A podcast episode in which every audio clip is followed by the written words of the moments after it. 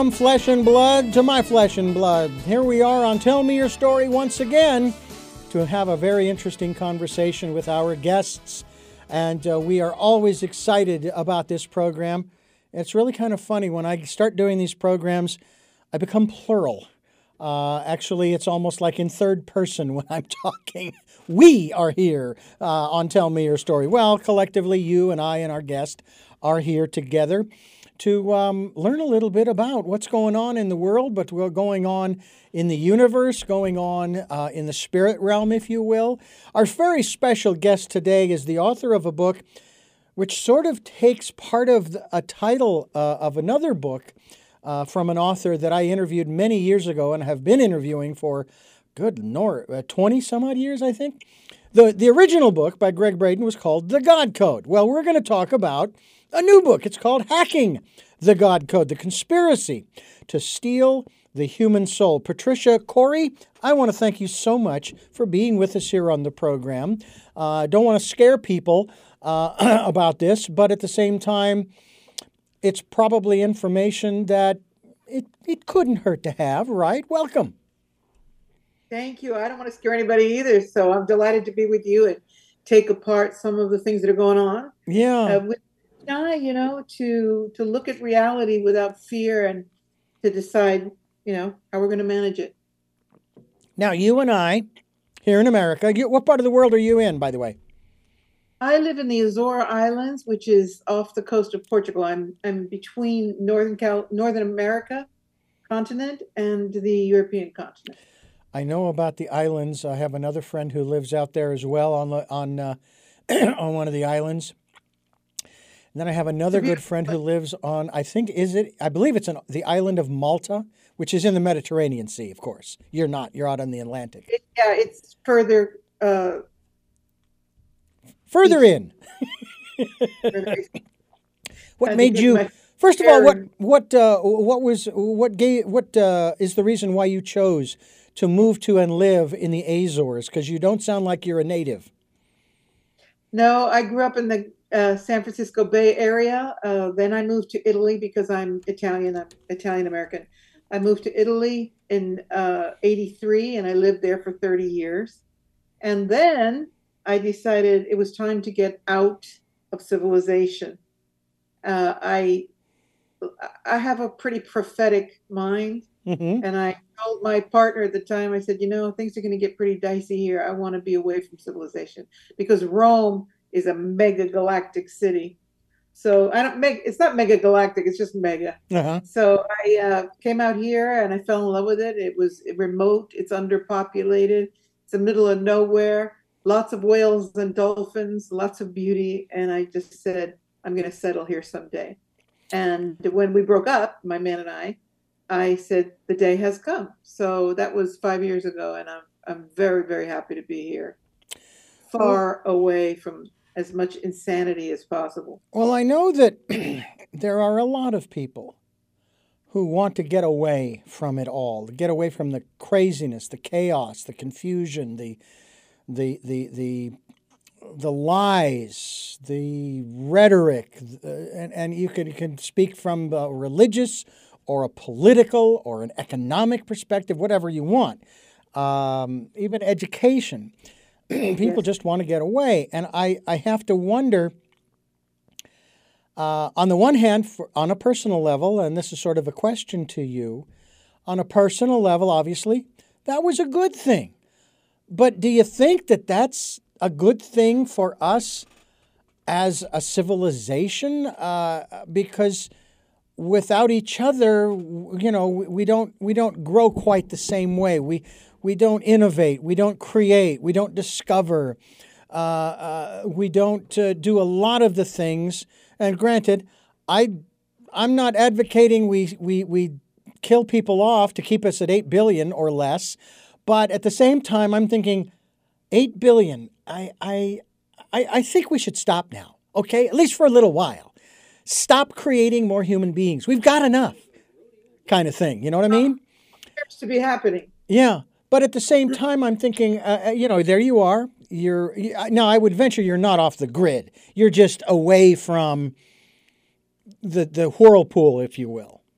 yeah, I mean, I'm on a relatively small island, but uh, you know, and it, it having come from a huge me- uh, metropolis in the San Francisco Bay Area and then Rome, it's kind of a shocker to, to gear down. It's like being in a small town. Uh, Mhm. You know, we've got a couple of supermarkets. You know, it's very small. And that doesn't mean that you've unplugged from civilization, but you've just, in my case, I just feel like I've realigned with nature. I'm closer to the ocean. Uh, the communities here are are tighter because obviously, you know, there are not as many people Right. and it but i'm still plugged in because i'm a public figure so i'm working talking writing connecting with people all over the world which is an aspect of our society now especially since the vid came along and locked us in our houses and we started innovating by communicating with each other through the screen which is a good and a bad thing. And I'm not a big fan of technology, as you know from reading my book, but um, it helps. But I agree with you completely that without each other, which is a situation that we've run into in this period of time where we've been isolated, forcibly isolated from each other, families, lovers, Well, neighbors. and- It's and uh, I would even challenge. I would even challenge that assertion. And here's the reason why. Here's the reason why. We we collectively chose to listen to and follow the instructions of the people who are in charge, who supposedly know better, who know what we should be doing. We made the choice. I refuse to abdicate responsibility to somebody else that we were forced. Nobody was forced. Uh, now, Yeah. Well, let's say this. Hold on. okay, When when you're a father of five children and they tell you you can't work anymore unless you take the jab, hmm not forcibly, they're not you know they're not putting you down on a table yet. hmm yet. Yes, that the environment was such that and is still such that they can make your life pretty miserable if you are a an independent, like I'm sure you are, and I definitely am. Mhm. Sure, and I uh, and I do understand the point. I, I get the difference, and I, I hear what you're saying.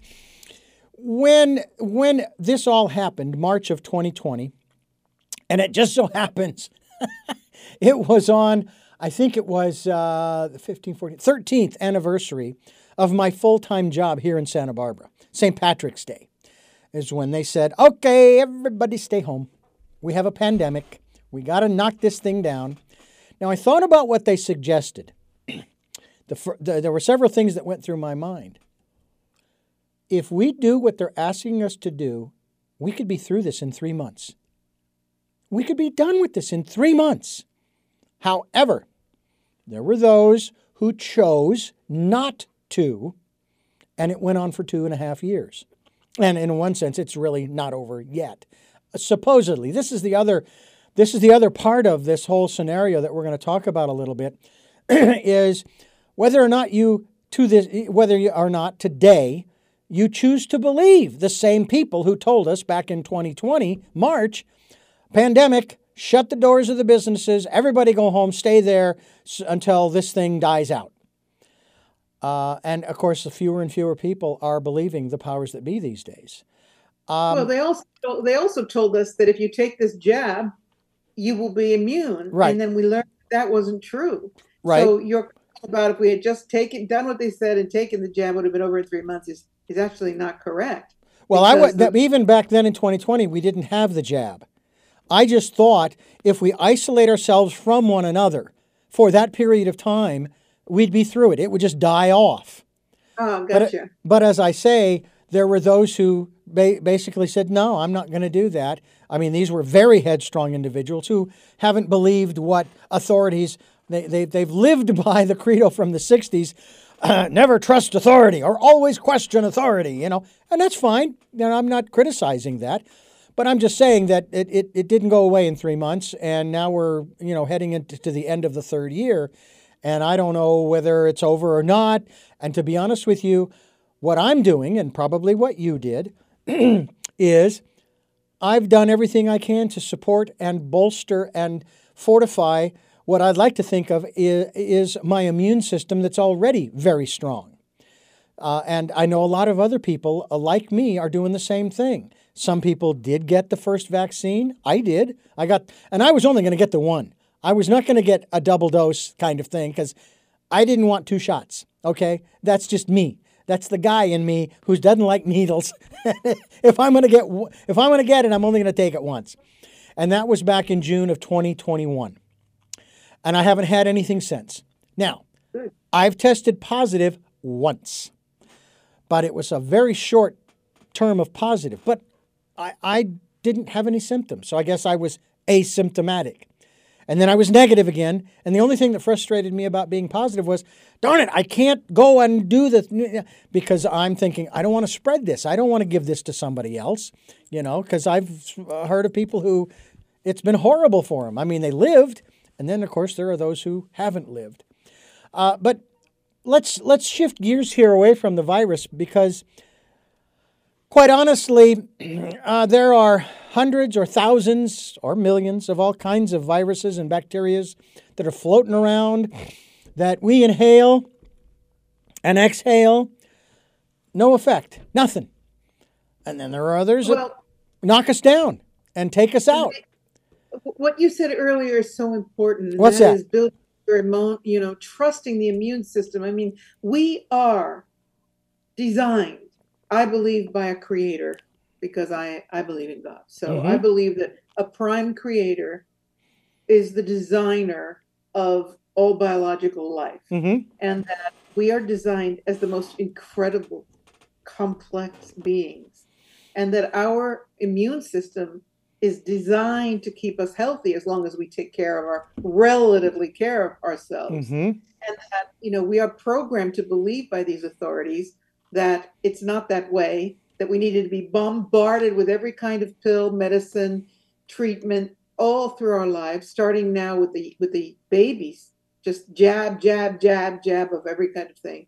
And it's telling the immune system, no, you, you, you don't know what to do, and poisoning the body over and over and over again. So my uh, theory, which is probably similar to yours, is we need to be absolutely in charge of our well being, not the government, not the medical people. We, for example, when I, I, I went to a doctor recently because I had some problems with my lungs and I was a little concerned because I've had pneumonia. And they started writing all these prescriptions. It was they, they didn't find anything on the uh, X-ray. And she said, "I want you to have this. I want you to have this shot. I want you to have the pneumonia vaccine." I went. I said, "Hold it! Whoa! Did you find anything?" No but at your age, you should be taking A, B, C, D. And I said, no, I don't think so. And this doctor said, I'm sorry? Mm-hmm. I said, yeah, I'm not going to take it. And she said, I'm the doctor. I said, yeah, it's my body. And I trust my body. Mm-hmm. And, you know, if I'm not unwell, this is something that's fleeting, that's passing. I'll let my body figure out how to how to heal it, take good care of myself. And if I don't get better, I'll get back to you. And needless to say, in a couple of weeks I was better, and that was the end of the story. But the point being that the the, the medicine of today is just medicate, medicate, medicate, medicate, shot, shot, and we're not allowing the body the uh, natural defense, the mechanism that is the healthy body, to fight off. Like you said, it comes. You know, we breathe them in, we breathe them out. It's part of life. Mm-hmm. And the healthy body that hasn't been tampered with with every kind of medication knows what to do. Is my that's yeah. definitely my point. Well, here's another side to that too, in terms of breathing it in and breathing it out.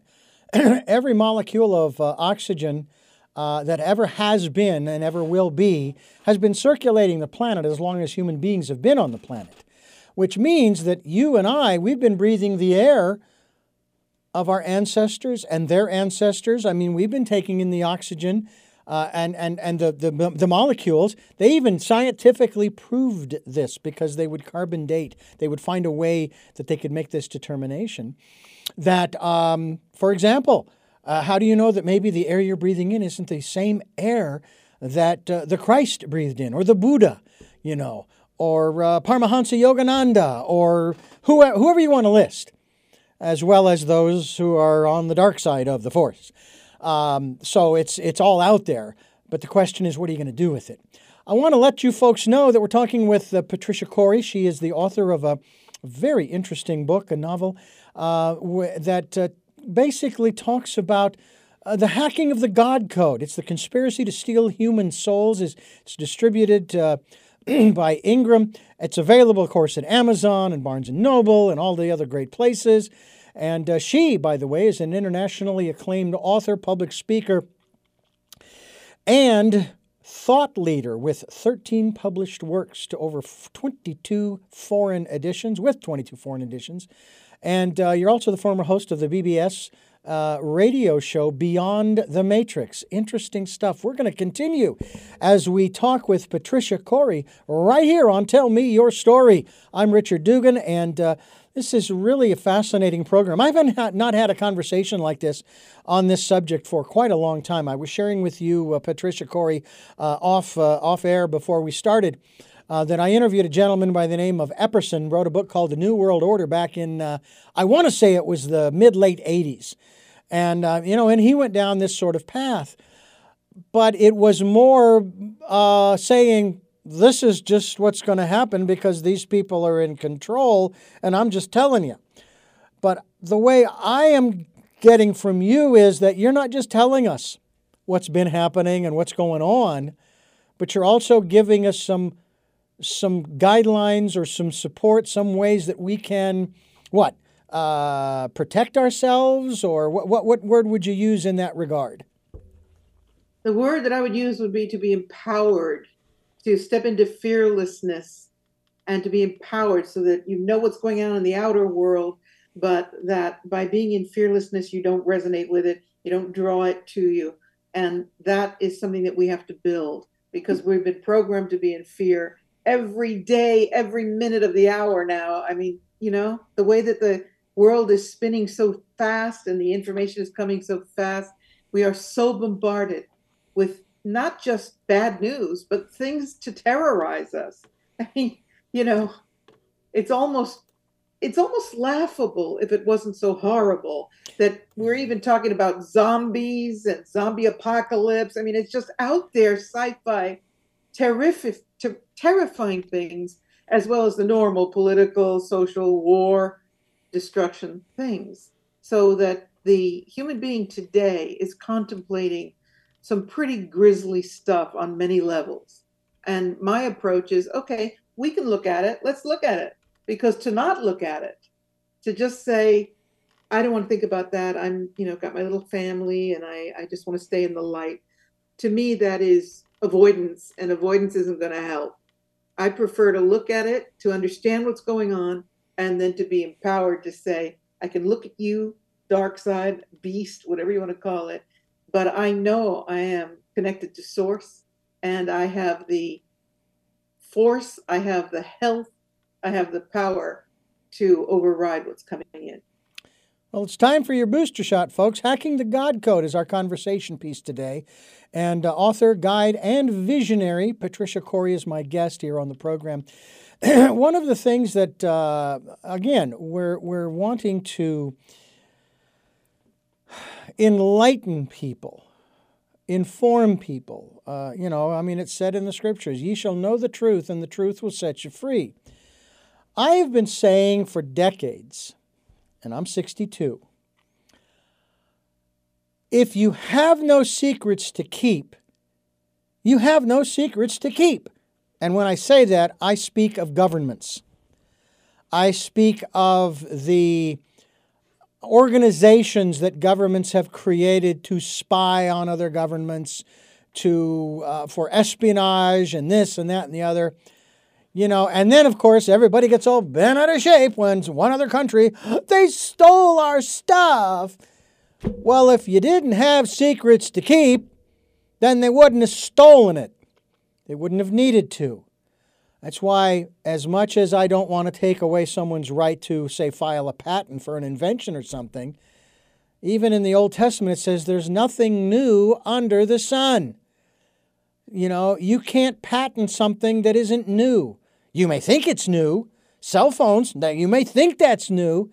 It's not new. All it is is a new form by which we communicate. That's it. That's it. We're still communicating. If we didn't have them, we would still communicate. We would find ways. You know, I haven't written, written, literally written a letter in a long time, and I've had this urge to write one to my parents. They're, my dad's 91 and my mother 88, and you know, and, and I just, I just, you know, it's like every once in a while I get this compulsion, get a piece of paper and a pencil or a pen and hand write a letter and do it neatly so they can read it. I should have been a doctor with my handwriting. Um, I sometimes wonder, Patricia, uh, and I ask this question quite often just because we can, does that mean we should? Innovate. Just because we can create the automobile, should we? Just because we can create uh, the, the, uh, the cell phone, the smartphone, does that mean we should? Just because we can create portable, uh, let's say, blood pressure and uh, blood sugar meters and so forth uh, for individuals to use, and hopefully they're calibrated correctly, does that mean that we should? just because we have doctors, does that mean we should go to them and trust them with our health? You said it quite well. It's my body. Uh, and so now I want to ask you about this whole business of the God code. First of all, let's define it. What is the God code? Can I just back up on something you said, which I thought was very important? First? Sure, go ahead. Oh, I agree with you completely uh, where you were going. Should we, should we, should we? And I think that we need moderation. In other words, at the moment, you, you get a group of maniacal geneticists that decide they're going to splice the DNA and make chimeras and, and do all the weird stuff that they're doing in the lab. And they take civilization in a direction they a small handful of people want to go. And it's the same with technology, the runaway technology, where 20 years ago you had a conversation. Now you can't even walk down the street without somebody walking right into you because they can't take their cell phone out of their face long enough to walk across the street. And so I, I think that when you say should we, should we, I, I believe that it's important for civilization to have some controls mm-hmm. on runaway technology or whatever in it right now it's uh, which we're going to get into now it's the dna it's the manipulation of dna which is very very serious and um, the runaway technology and these are things I, I deal with in the book and transhumanism turning humans into robots is a very real thing that is being developed on our planet mm. at warp speed which is why I'm addressing it in my book, why I think it's important people, you know, take it out of the category of this is sci-fi or it's a conspiracy theory yeah. and start to learn about the fact that these things are going on in warp speed in laboratories and universities around the world. And okay. you raise an interesting point, no pun intended, I'm sure. Uh, you take a look at one character from the Warp Speed series, the Borg is a humanoid with all those components plugged in. And bio, right. uh, uh, bioelectric or biomechanical or however you want to to term it. Biotechnological, and exactly. you know that we have the you. I don't know if it was before we started talking. We were talking about the New World Order. Yeah, uh, they are openly out there now. There's no hidden New World Order. It is openly presenting itself to civilization. And some of those that are in charge of this New World Order, or at least in positions of power, are openly discussing the fact that they want to take humanity from what they call human 1.0 to a new version, a new model, as spoken by Harari, who is an advisor to the World Economic Forum. He said, Human 1.0, the biological human, is actually outdated. He said, you know, this idea of God and the soul, he said it's going to become irrelevant because now we know how to hack that. We can humans are hackable animals, and we're going to improve on that by humans being hooked up to technology so that you can have your heartbeat and all of your body functions registered in the great computer in the sky and there'll be no more need for doctors no more need for humanity because everything will be hooked into this system, this uh, alternative society, uh, uh, system that is this the Borg, cyborg. Mm. And you know, even because it is a Star Trek term, a lot of people laugh at it, but that is exactly what they're planning. That is hooking us up uh, with internal parts,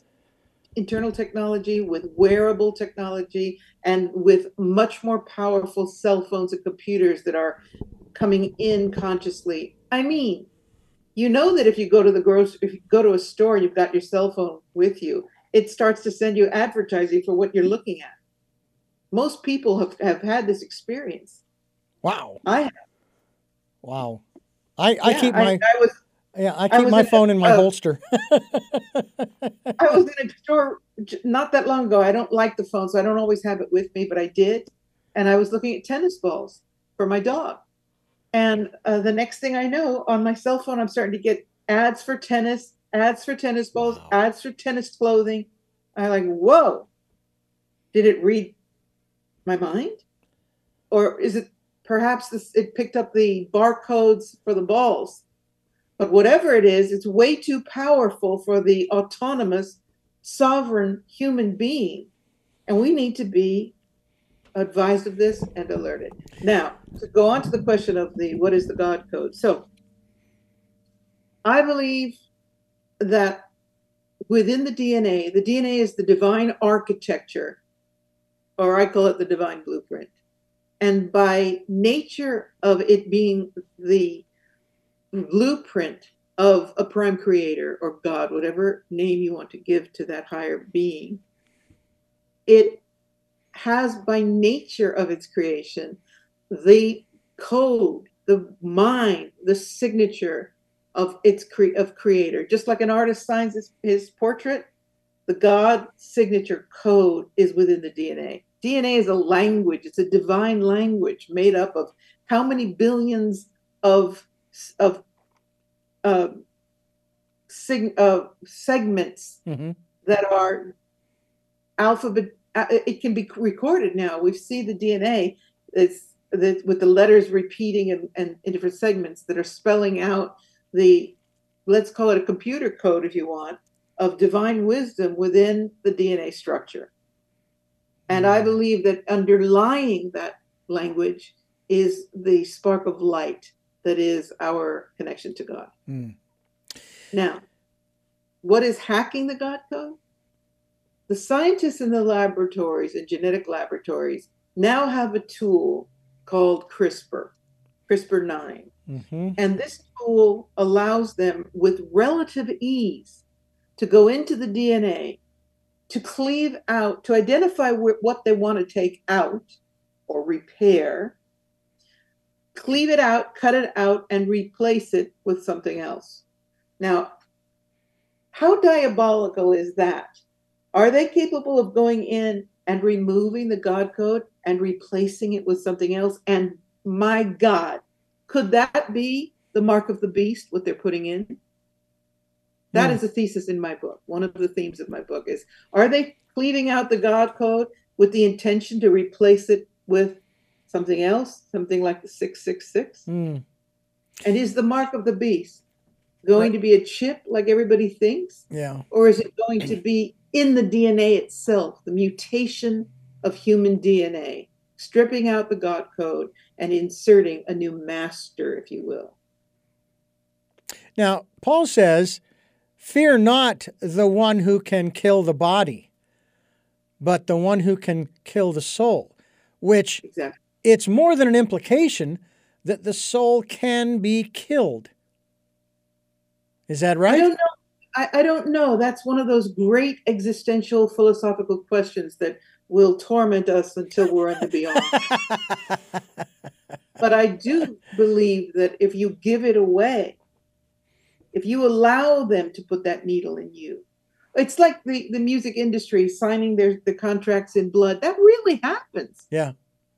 Plenty of artists have said it's real. So when you sign your your contract in blood, knowing that you're signing up for that, you are basically saying, "I give you. I, I'm I'm signing up for it. Yes, you can have my soul in exchange for uh, whatever I'm going to get, riches, fame, whatever."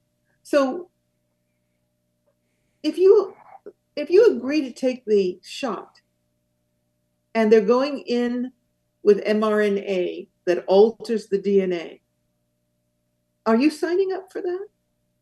Are you saying yes? Go ahead. And in, in that case, are you allowing? Which is a it's a very philosophical question and point hmm because a lot of people agreed to this innocently. They didn't say, "Yeah, I'll take all the riches," and where do I sign the contract? And so we're looking at a, at a very dangerous, very troubling situation here, where we know that what they're putting in in the mRNA is a synthetic messenger that we now know alters the DNA. The question is, what is the altering? Mm. and that's what I address in the book. And are is that software because we know now that the mRNA is a, is a synthetic software that alters the DNA because there was a research exa- a test proven in Lund University in Sweden where they proved that the mRNA is altering the DNA in hepatic cells and then from there we now know that it alters the DNA. So the question is what is it doing to the DNA? Mm. And you know, personally, I don't want anything changing my DNA. I'm just as happy as a little clam to be a pure uh, being that pure. Pure will get you in trouble every time. But to be to be in to be a, a biological sovereign being, I think is very very important, and that we need to understand what's going on, and that's what hacking the God Code is about. The book, and in answer to your question, that is my understanding of what hacking the God Code is: trying to dim the light of our of our God being. She says that we are in Armageddon, a spiritual battle of darkness and light. Only from that place of immutable strength can we reverse the destructive course uh, set for us by a global political class of swarms of uh, minions who are dedicated to those who rule over them. I'm curious about one thing, and then we're going to move on to something else. Would you say that the events in the United States that culminated in January 6th, 2020, and everybody knows, just like 9 11, what that is, that that was part of that? Because that just doesn't make any sense to me that people would just willingly turn over control of themselves to another human being who has said, go, kill, destroy. Uh, Because that's what happened. And yet there are still those who say, oh no, it was just tourists. It was just like a tourist group. And I'm going, tourist groups, they, they go in and they, they break down doors and break open windows and yell, uh, you know, hang so and so, hang so and so. Those are tourists? Maybe, maybe in the days of, of, of the Vikings, but not in the 21st century. So can you can you say that events like that are part of this process that the these powers that you talk about and, and you make reference to in hacking the God code, um, that's kind of what they want. They want anarchy. Boy, this, this is a very he- heavy subject. I understand a lot of things that occur on, on the, in these scenarios are orchestrated because when you look at them, instead of just looking at the actions that happen, hmm you need to, or I do, look at who has to gain from this. What is the objective here? Not what happened, who were the people, um, Right. but the bes- underneath. There's always an underneath. What's and the, under- what's the end game? What's the end what's game? the end game exactly, and who benefits from it? hmm right? And I don't want to get into politics. No, no, no. I, I, I just was curious. But in the case of, of this event, who benefited from it are the people that, in my humble opinion, are now using it as a wedge against the patriots, against the right, against the uh, Trump, ag- against the forces that are they are claiming were responsible for it. Hmm. And I don't have a I wasn't there, so I don't know. But the point, my point is, who gains from it? Mm-hmm. And in the case of 911, who gained from that? And the answer is that within 24 hours of the event, Homeland Security was put into action and our rights were stripped away in a New York minute. Right? Yeah, literally. 24 hours later, they had a 2,000 page Homeland Security document all ready to go. How's that possible? That's what I think. And so, you know, when I look at what happened on the on in January, and I've got to be careful because if you're a denier, then they come after you. And I'm I'm not a denier. I'm just looking at it going, who, who gains from this? Yeah. And all of the things that are unfolding now, the rioting, the uh, events, the shootings, whatever, who gains from that? If people would look at them, at these events, these terrifying things, not as, oh my God, look what happened, but who gains from this? What happens from this? Mm. If you if you've got a 2,000 page document the day after 911, you've got your answer. And I don't know about January 6th, but you know, uh, I do know that it's being used as a wedge against the right, the patriots, the um, the people, the people that are. I hate to say, I even mention Trump because it gets people all aflutter. So, but again, you know, when you're talking about a, a controlling system like a new world government that wants to control the whole planet, uh, these things, how they utilize these events in order to gain more power, to divide the public, first of all, Mhm. into segments, conquer and divide. It's an old Roman strategy and it still works. Well, and even Jesus said that a house divided against itself will not stand. Period. And you- will you not look stand. at how divided people are now, it is Yeah. unbelievable Yeah. that we have got to such a point that, you know, first of all, you can't say a word. No matter what you say, there's somebody that's going to be offended by it because Yeah. they've been programmed to be offended by it. yeah. And that division by all of these gender and, and politics and national, all of these aspects that are dividing humanity are empowering the system. We're Am I sounding like a radical? No. We're talking with Patricia Cole. Uh, Cori, I beg your pardon. Patricia Cori. She's talking with us about the latest book she has, a novel called Hacking the God Code A Conspiracy to Steal Humanity's Soul. And we are going to continue that here on Tell Me Your Story. I'm Richard Dugan, and we are here with Patricia Cori. We're talking about uh, this, this new edition. She's got several other books uh, that she has written over the years as well. Uh, what was, uh, obviously, you could have written uh, let's just say, a more factual, nonfiction piece. But you chose to wrote this, write this in the context of fiction. Do you not think? fiction. It's not a novel. It's not a novel. I beg your pardon. I misread something then. no, it's not a novel. It's not fiction. It's It is of fact.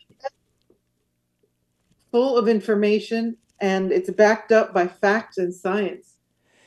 When you search out, searched out the science to support your your conclusions throughout the book, uh, how could you be certain because of the lack of trust in science today by all kinds of corners of the uh, uh, uh, of the spectrum?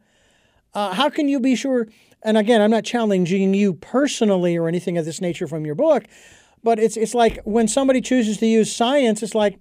I mean, I, I, I, I was working for a Christian radio station for 15 years back in the 80s and early 90s.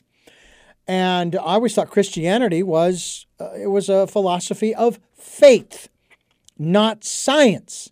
And yet, people within that philosophy will constantly try to use science to support their conclusion that Christianity is the only way. To which I say, if you use science to support your philosophy, it's no longer a philosophy of faith. You can't have it both ways. Well, Richard, let me say Sure. let me say this. At this time in our evolution, in many ways, science and spirit are starting to merge. Mm-hmm. For example, I'm a metaphysician. I say this in the book. I'm not a physician, I'm a metaphysician. I'm a spiritual spiritualist. As am I. But I do bring in scientific information that um, supports some of the information in the book. But the the and I know I don't claim to have the absolute answer. The book doesn't claim it either.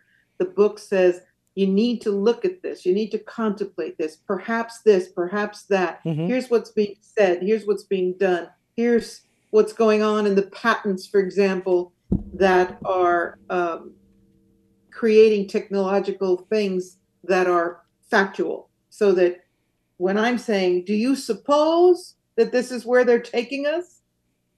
And then I quote the, the uh, patent, I'm asking the reader to draw from the information how they feel about that. But I'm never saying the science is this and therefore that's the truth, Mhm. nor am I saying it's it's I know the, the way it is. I'm I'm saying I believe this. This is my truth. I Mhm. understand Mhm. that this is where we are. And then I look and see this, and it's like, oops, here we have the, the theory, here we have the patent registered with all the data on it. Let's merge science and spirit Mhm. and come up with a new perspective where the two aspects are merging so that we get a more complete understanding of being spiritual beings dealing with a runaway technology runaway let's call it science uh, engineering. Per- personally i much preferred life 40 years ago. Pre-computers pre-telephones it was a was a gentler humanity then As George Bush Sr. said, it was, it was a kinder and gentler time. of course he's he's one of the ones the reasons that we're in this mess Right, I hear you. I hear you. Well, I have to tell you that I think back on my childhood, growing up in the '60s and '70s, and uh, in grade school and high school and so forth, and I, I, I do miss those times because uh, the kids of the neighborhood, we were literally running all over the place, all through everybody's yards, front yards, backyards, the alleys, uh, the other side of the block. No problem. We were all just having fun playing. As far as I know, there were no gangs back then except us. You know, we were a band of kids that were just having a good time, and we would play kickball out in my dad's front yard to his consternation because we kept kicking the ball into one of his trees that he had just planted. Um, but we just had the grandest time. And I think about the kids of today. me too And or the thing is that we were you know i'd like to describe it as this richard we were the last children to really under to experience innocence yeah, we, had unfettered we were playing a kick the can. When i was a kid it was called kick the can. We used to stay out until nine o'clock at night. And then my mother would say in, the summer kids come in. And there was no fear. There were no rapists no sex maniacs on the streets plucking kids off the streets. It was a different time. And the children were healthier because we weren't they weren't vaccinated. They were getting in the mud. They were getting the sick they were getting the flu they were getting the chicken pox and getting over it and all the healthier for it mentally spiritually and, and physically yeah. and now we have a breed of children who are scared to death. They're always sick. They've got 8 million shots. They're behind a screen 24 7. If it's not television, it's the computer or the cell phone. And I, I, I feel for these children. Yeah. I hope that things swing back because this is not healthy. Uh huh. And we Oh. have animals that, that travel through our program. I love the when the animals come into uh, our program uh, with our guests uh, because it says they they're picking up on something, they like it, and and they're having a great time. And so I've never had a problem with that whatsoever. Patricia Cori is my guest, by the way. Who was that that just went by? That was my girl Pepper. She's a German Shepherd and uh, the love of my one of the loves of my life. Oh, she's beautiful. What what I saw of her, she is just gorgeous. I wanted to ask you um, about your own personal philosophy, which you've shared some of. How were you? How were you raised as a child? Philosophically. Well, uh, um, okay. I w- first of all, I'm I'm just okay. Go, Pepper. Lie down. Go. Sorry about that. It's all right. I was raised by Italian parents in the United States, and our culture, Italian American culture, was real family oriented. The you know the, the father at the head of the table.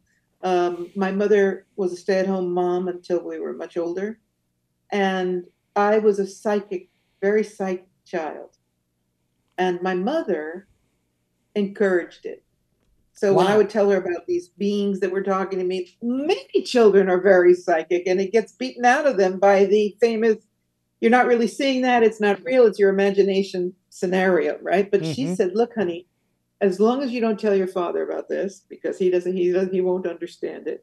We can talk about it." So I would tell her that I had little beings that were telling me about space, and you know, at those years, those that period of time I'm older than you.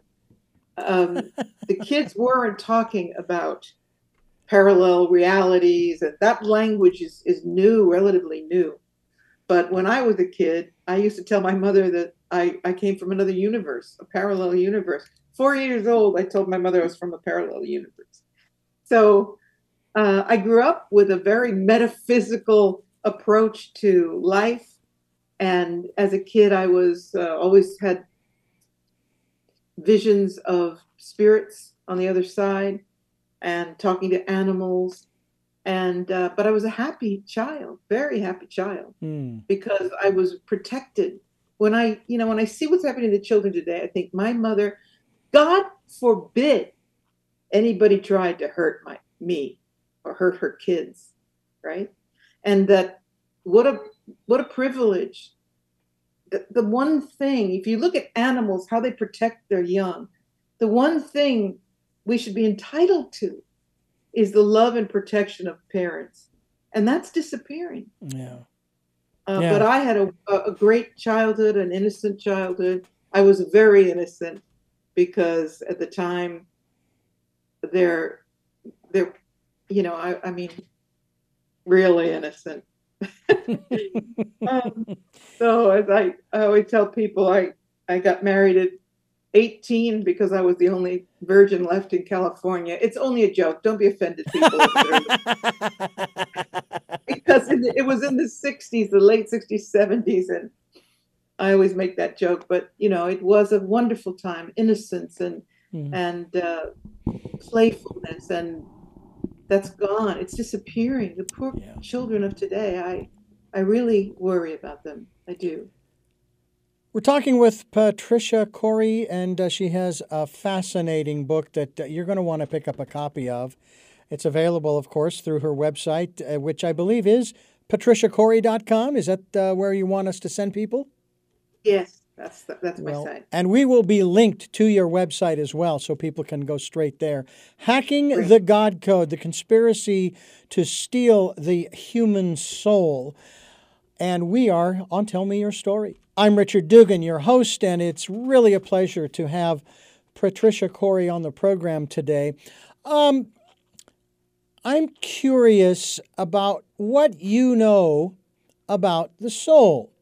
There was a program about death and dying on PBS some years ago, and they wanted to see if there was any physical change, specifically in reference to weight, of an individual who was dying or who dies.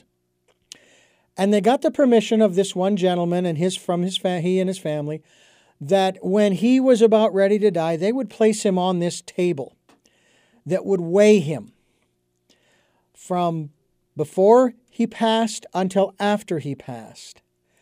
And when he did pass on, and they were very respectful throughout this entire experiment, um, they noticed that there was, if you're ready for this, a decrease in his weight.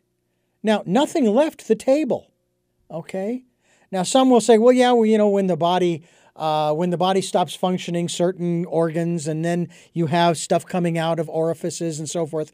Well, even if that were the case, it's still on the table. It's still part of the total weight of this person. But it was like, I don't know if it was like an eighth or a quarter of a pound of weight just disappeared. Someone said, oh, it's probably. Uh, maybe uh, uh, moisture evaporation after. Uh, no, no, no. This was right after. There was no time for evaporation. Now, it seems uh, it seems a little strange that if that were the departure of the soul, that the actual soul would actually have any kind of a material weight to it. And they did repeat this experiment, and the same kind of thing happened each time. But they there was there and there quite honestly, what there's there's this one law um, that says the, the the simplest of explanations is usually the truth. What else could it be but the soul leaving the body? You know, that's a very fascinating uh, experiment. You know, it might very well be that the energy of the soul or the spirit body was. I mean, I'm just brainstorming here. Sure, live. sure perhaps that energy was uh, affecting the the density of the tissues. Maybe the like, and affecting the gravitational pull, maybe on the body. Yeah, maybe. Interesting. Because we're, we are electromagnetic beings. Yeah. So perhaps when the soul leaves, uh, an aspect of that electromagnetism shifts, ah. changes. That that's a very interesting thing. Yeah. Well, let's talk about the soul beyond that. Let's talk about the soul. Um, that is a place where we, the soul, it has been said, is immortal. That we are spiritual beings having a human experience. Human existence is temporal.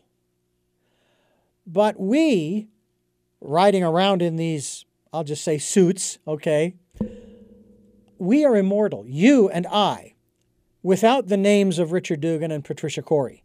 We are immortal. We have been from the beginning and will exist forever because we are spirit.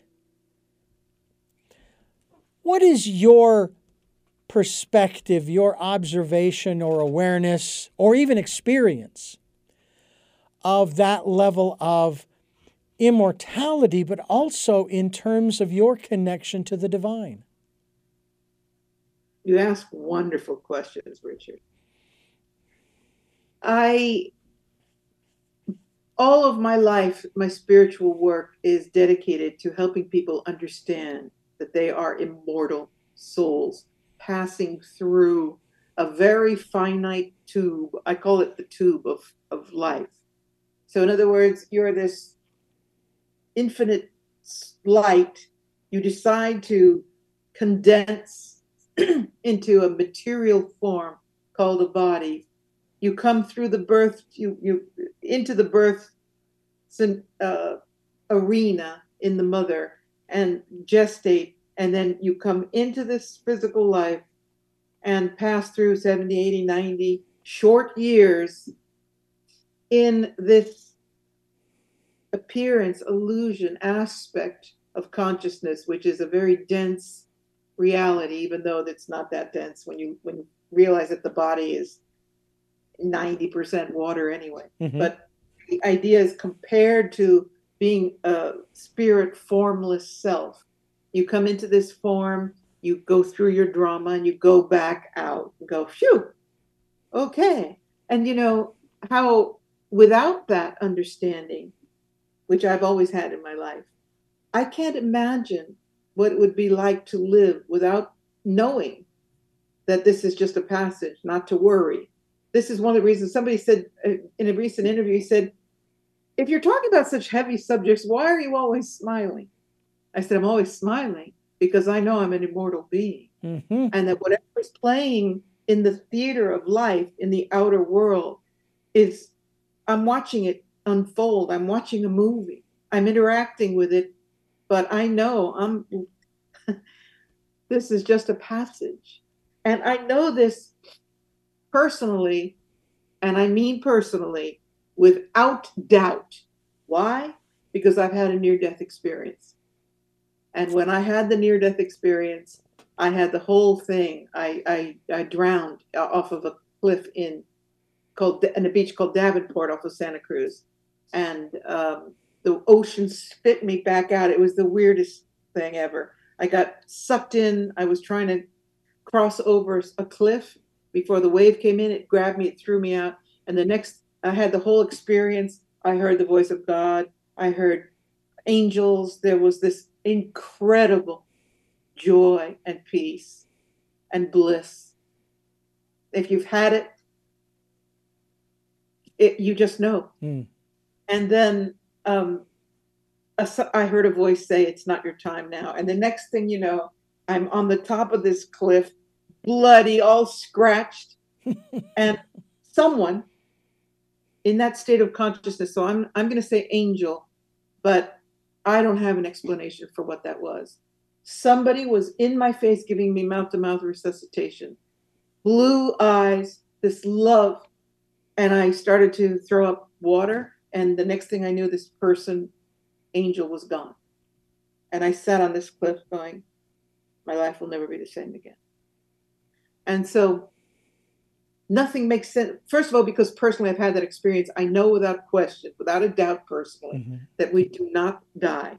We simply pass to another state. And in, in that case, you know, I can't even wait. If that's what's waiting for me, man, I'm looking forward to that because the bliss of that was was unbelievable. But regardless of that heavenly illusion, it only makes sense that life is a passage for the soul and that we can reincarnate or we can we can go higher and higher and higher to return to the source which is god.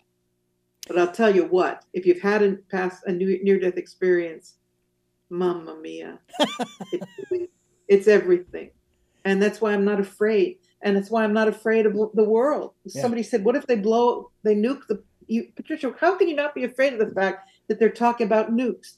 And I said, because we're we don't get out of here alive. That's right. So if they're going to nuke it, that's just one way we go. Get over it. Stop worrying about it. And uh, you know, I I feel for the people. I have family yeah. who are not religious. They don't believe in God. They don't believe in anything else. how can you sleep at night? If you believe that you've only got 70, 80 years and that's it, you don't exist anymore, you're complete lights out, it's like, what would the purpose of that be? Yeah.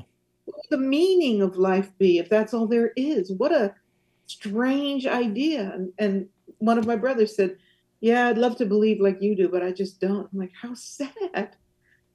Well, you know, I um, I'm kind, I'm the same as you, uh, but I come at it from a different perspective. I have not had a, a near death experience. My brain processes the information that I have gathered over the last 62 years and comes to the conclusion of course it was more than it was less than 62 years ago I came to this conclusion my life has meaning if my life did not have meaning, then I could forget about this interview, go out, rape, pillage, and plunder because it doesn't matter. My life has no meaning, it's irrelevant. But there's something inside of me. I want to talk about this with you, but there's something inside of me that says, my life has meaning. Ergo, it doesn't make sense that it's lights out. Now, let's just say, for the sake of argument, Patricia, it's lights out. You're not going to know anyway. What difference does it make if it's lights out? You're not I'm not going to know. You're not going to know. My sister who passed last March, she doesn't know cuz it was lights out. But that doesn't make any sense. It's illogical based upon the experiences that I've had in this life. I will say I'll put it in this context to keep it in a in a humble format the moderate amount of wisdom that I have I have gleaned from my experiences, including my father, who, by the way, he actually said, "Eat, drink, and be merry in moderation," because nobody gets out of this world alive. That was one of his quotes. Um, But that's where I come from. Now, I try to share this with people who are afraid. Uh, my wife is one of those who is afraid. She doesn't know. I said, and I would tell her, I said, look, I don't know beyond any shadow of a, but of a doubt, but I believe based upon the logical processing, again, of that information, that there's more after we leave, we, we, we take off this big giant suit, this coat, this whatever you want to call it. Mortal coil. Mortal coil. When we let that go, there's something more. And and I don't want to say there has to be. No, there doesn't have to be. I just choose to believe that there is. If there is or isn't is sort of irrelevant. And that's faith, you know. And it's like and when that's I faith, said exactly. I for sure. I was trying to make it very clear that that personally. Yeah. I'm not that I know, and therefore everybody needs to hear. Yeah, we're not putting this on anybody else. For me personally, I know, and it, it is the most extraordinary thing. But you know, even if I've not had that experience, I've always had faith that I am an immortal from childhood because I saw, I can see spirits still today. I can see spirits. Sometimes I can communicate with people's spirits who have passed over, and um, I've always believed. I've always believed in God. I've always been believed in immortality, and I've always believed in the in the eternity of the soul. Hmm. Well, I myself, born and raised Catholic, but when I started my search at the age of 17, uh, from the first book I read on the subject, uh, Autobiography of a Yogi. It is my metaphysical primer. I am also a metaphysician. I have been a Baha'i. I have studied uh, uh, many other uh, philosophies, uh, Buddhism and Hinduism, and I am working on the, the Muslim faith, trying to read the Quran in an in a in a well translated version of the Quran and other ancient wisdom teachings, as I like to call them. I've attended a number of different classes, courses, um, uh, personal growth programs, starting with LifeSpring in, in early 1980, uh, as well as Omega and Delta Vector. I've read all kinds of books from uh, Gerald Jampolsky to Ram Dass and, and Leo Buscaglia, who they called the Love Doctor back in the 80s. My parents actually introduced me to him uh, through, his, through his work. I still have the cassette series of, of the late uh, Leo Buscaglia. Uh, Wayne Dyer, um, Gandhi, I mean, uh, Baha'u'llah, who was the founder of the Baha'i faith. Uh, you know, they, they have a way of solving problems that takes all of the politics and all of the moaning and groaning and complaining out of the, the decision making. And it's a beautiful thing. If only we could incorporate that. Um, so I, I, I, I, yeah, I have a lot of book learning. That's true, but I've also had a lot of experiential learning as well. And it's what has brought me here today with you to talk about this work because I think it's important to, to make that caveat about the book. Yes, you're talking about some very serious stuff from the mortal material perspective, but you're also saying, yes, that is true, and it's temporary. And in one sense, wouldn't you say you, you, you, you, that it isn't even real? I mean, I'm not saying it isn't real. We can ignore it, forget, don't get her book because it's irrelevant. No. But it's, we make things realer than they ought to be because we, we give those things power.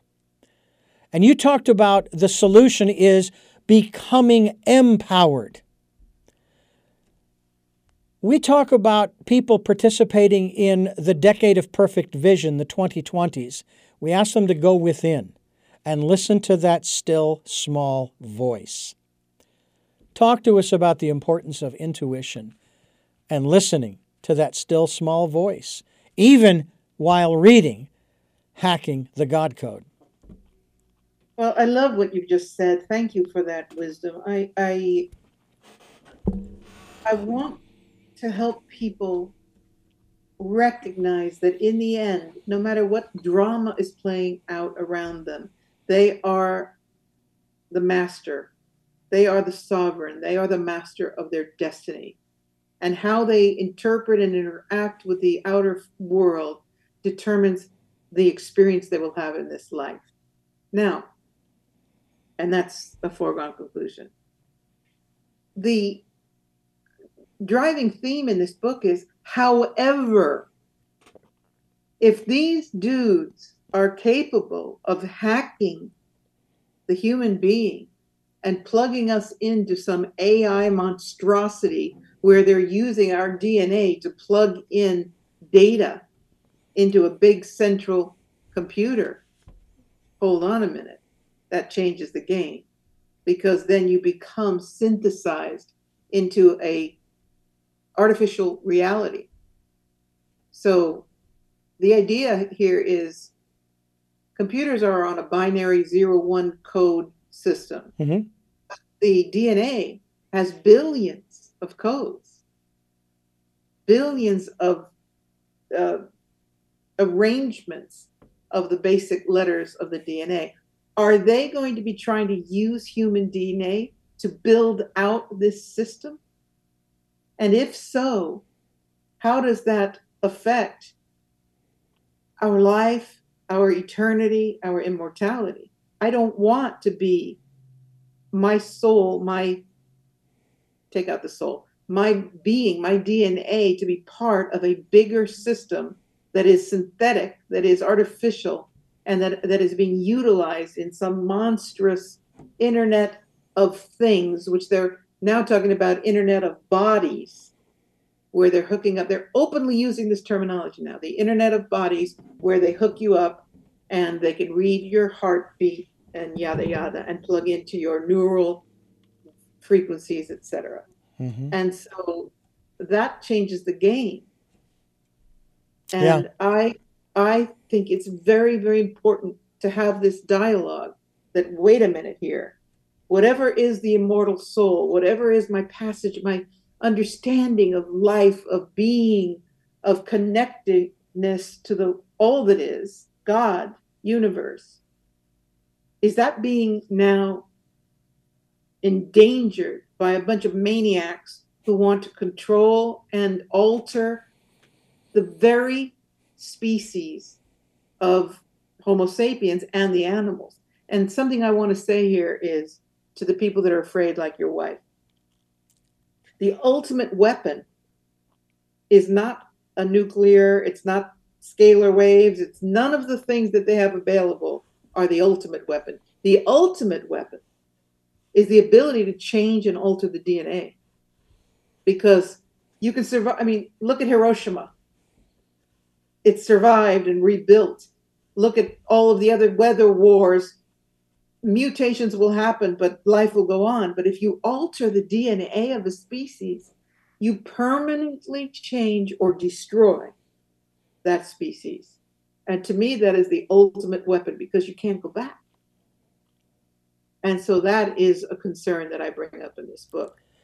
It it's, Very you know, it sounds as though through this process, it it um, circumnavigates the immortality aspect of the soul away from spirit, away from, shall we say, the if I can use it in this context, the natural order of things, spiritually speaking, to almost um, imprisoning someone's soul via the DNA manipulation into this mm, technology that, that, that we're talking about here.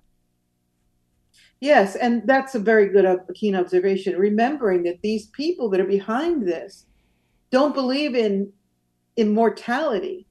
And so, therefore, they're scared to death of death. Hmm. And so their idea is, well, yeah, but you can extend the life by extending the uh, brain cells of a being, incorporating it into an eternal artificial intelligence network. It's very bizarre stuff.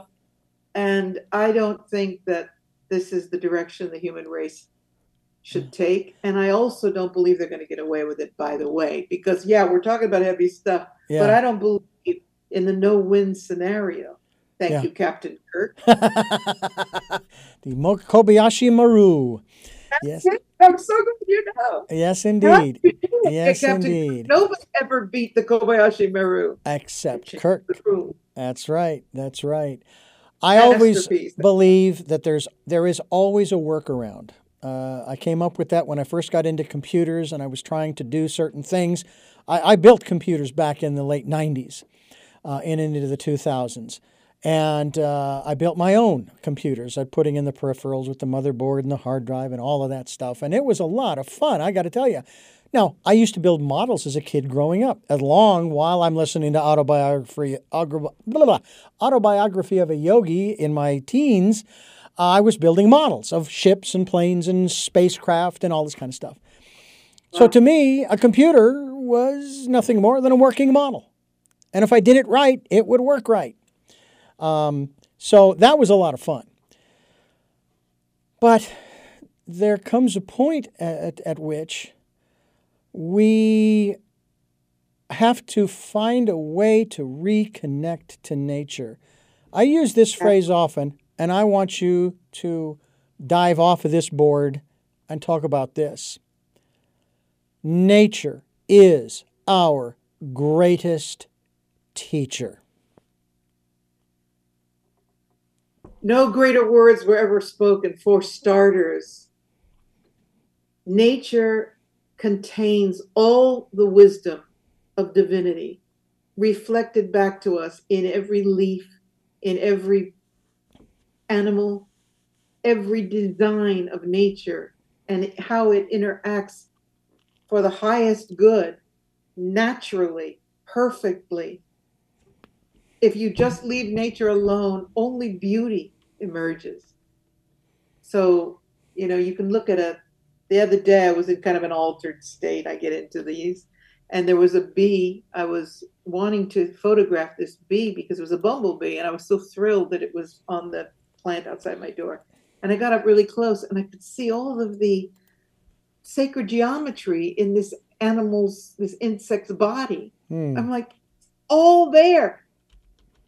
God, creator, I, I like to use the term prime creator, had to have been the ultimate mathematician, artist, because everything is in divine proportion.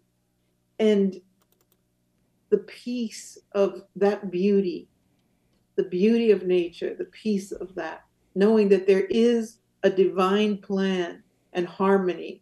As soon as you get out of the constructed human uh, realities of city and urban and the messes that we create, let's be honest, we, we really do have some jungle situations going on in Mhm. human civilization, and you breathe the perfection of nature, you realize this is divinity. I'm sitting right in it on the lawn, watching the little ladybug, watching how everything is in divine order, how the ant takes the breadcrumb away. And uh, I spend a lot of time doing that, just observing. Because nature, when you're really in nature, it takes you into a place of observation.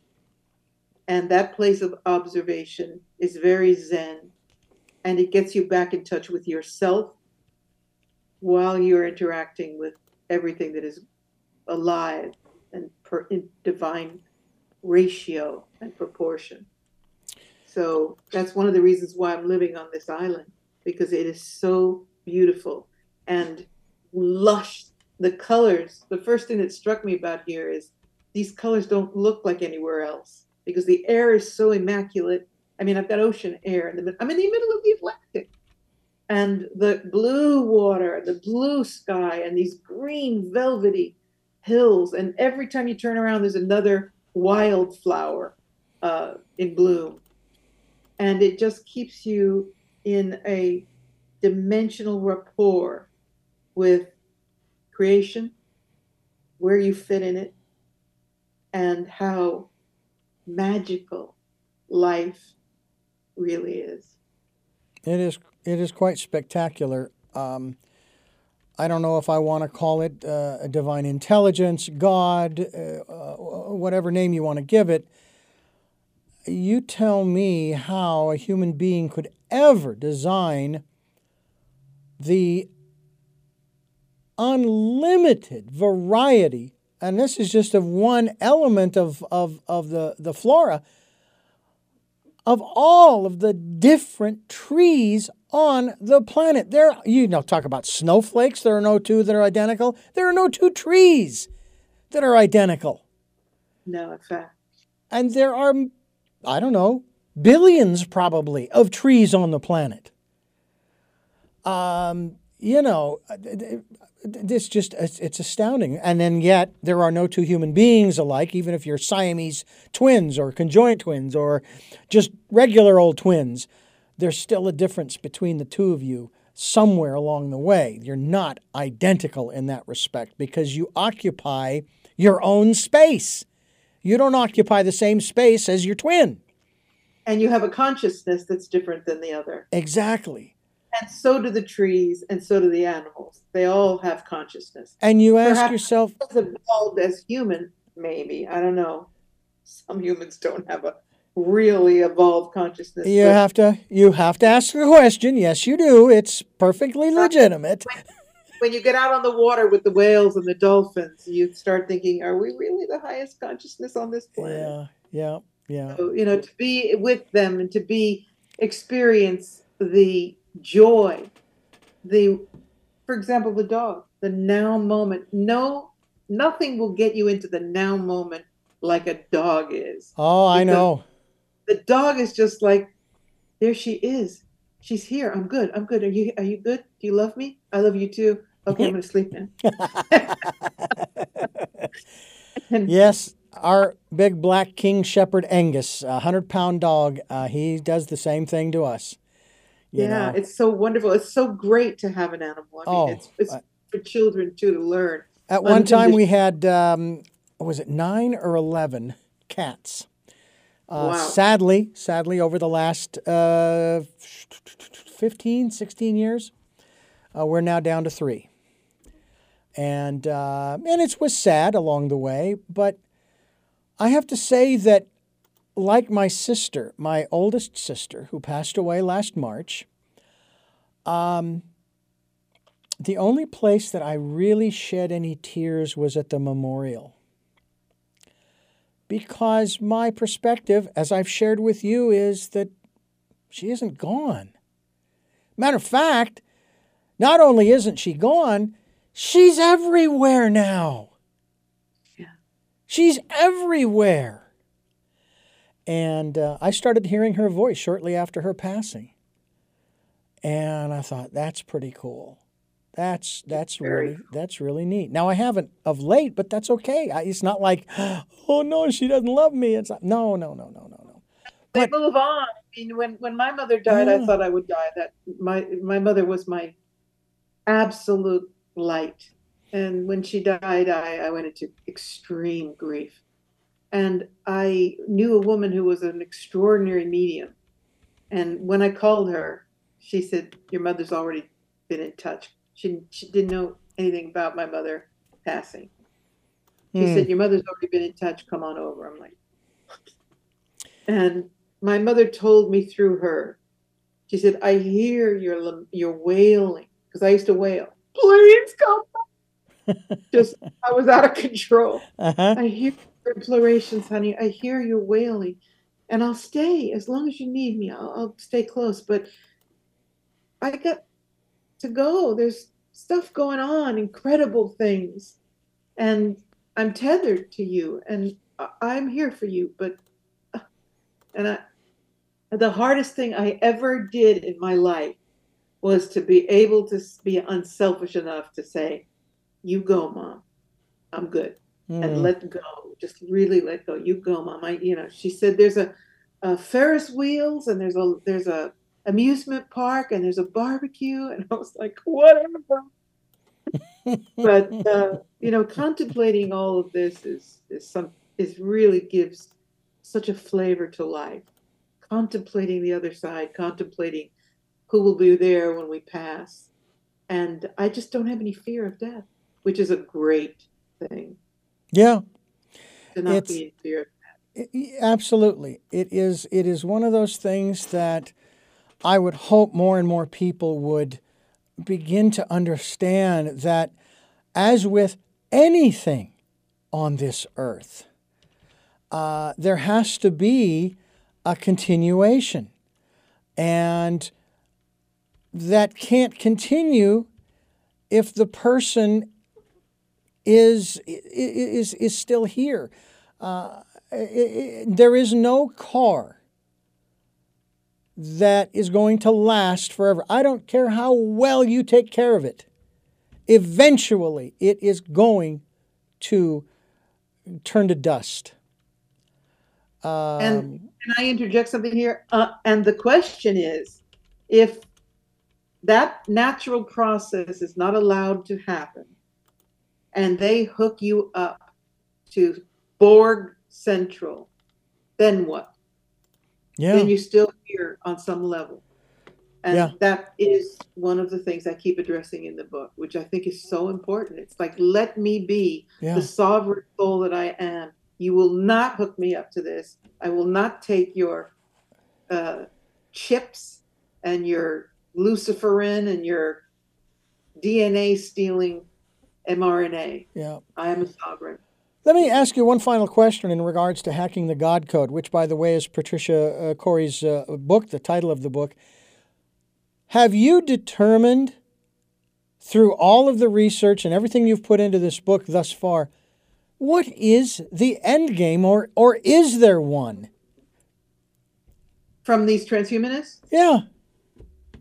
I think they want an enslaved race.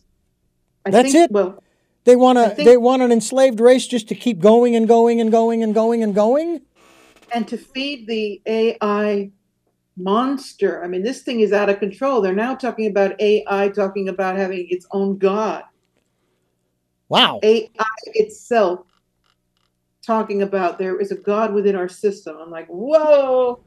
And um, there have been uh, people who have reported that robotics are saying they want to kill the human race. There's a lot of weirdness coming out of this. I want no part of it. I think that it's driven by uh, people with a dark agenda, very, very dark agenda. Mm. And I think that their agenda is to enslave the human race. Wow. And to control of it. I... Because if you've got a chip or an mRNA code or whatever that's rewriting my DNA, you own my DNA, by the way, because the Supreme Court said if they go in and they all if, if if the laboratory alters your DNA, dig this. This is an interesting way to end the conversation. It went to the Supreme Court. Do they actually own it if they've altered it? And the answer was very clouded. Well, if it's in the body, it's not, uh, they can't patent you. But if they take it out of your body, yes, what they create with that is there. So you're talking about eventually they're going to they're going to start claiming to own our DNA. That is slavery to the nth degree. Wow. Yeah. Wow. Very interesting. Patricia Cori, my guest, and we have been talking about the uh, whole aspect of hacking the human code. It is the conspiracy to steal the human soul. And this does go to the spiritual level, folks. And I hope that uh, you will stay tuned to tell me your story. I'm Richard Dugan, your host, and we're talking with Patricia Cor- Cori. Patricia Cori is my guest, Hacking the God Code. I want to ask you three final questions. They don't really have anything to do with hacking the code, the God code. They have everything to do with Patricia Cori. And uh, I will ask you those three questions after I tell you that I want to thank you for listening to and watching Tell Me Your Story New Paradigms for a New World. As we are giving you choices and knowledge of those choices to help make your dreams come true, Sundays at 7 a.m. and 7 p.m., Mondays at 1 a.m. and 9 a.m. on Wednesdays for our special edition of Tell Me Your Story. We stream live at those times at richarddugan.com. Our podcasts are on SoundCloud, iTunes, TuneIn Radio, Spotify, Stitcher, Player FM, Blubrry, iHeartRadio, Amazon Music, and many other locations. We are also on YouTube where you can listen to and watch these interviews, these conversations that we have, in this case with our very special guest, Patricia Cori. And uh, we also ask you, uh, if you can do so, to support us financially. We have a PayPal account. It is there for your security as well as ours. Any amount is greatly appreciated to, to continue the work that we're doing here to bring you these interviews over 15 years worth. And we are up to 89,000 listens on SoundCloud. That is almost what is it, four years? Uh, 2018 is when we started January 1 of podcasting. So 18, 19, 20, 21, five years. The end of this year will be five years. 89,000. Who knows? We could hit 100,000 before the end of the year, but as I've said before, the numbers are not really that important. It's that the information is getting out there. We also ask that you participate in the Decade of Perfect Vision, the 2020s, where we do ask you to go within and listen. Listen to the still small voice and follow the promptings. You can trust that still small voice. We hope you'll do so. With all of that being said, we now go back to our guest and we ask those three questions. And in this 15th year as we celebrate, we've changed the questions up a little bit. Uh, the first of those questions is still one of the original, and it is Who is Patricia Cori?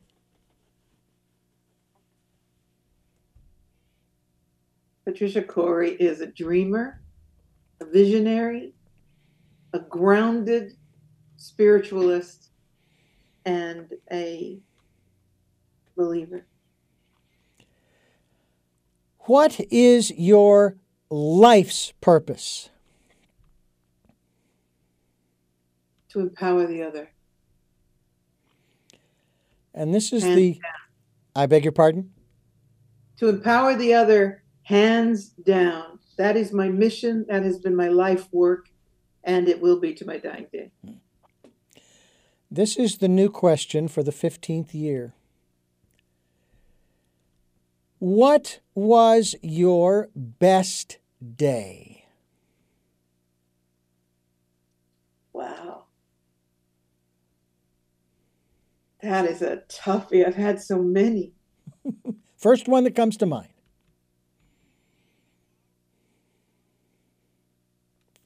Oh. Best day. I'm, I'm just bouncing all over the place.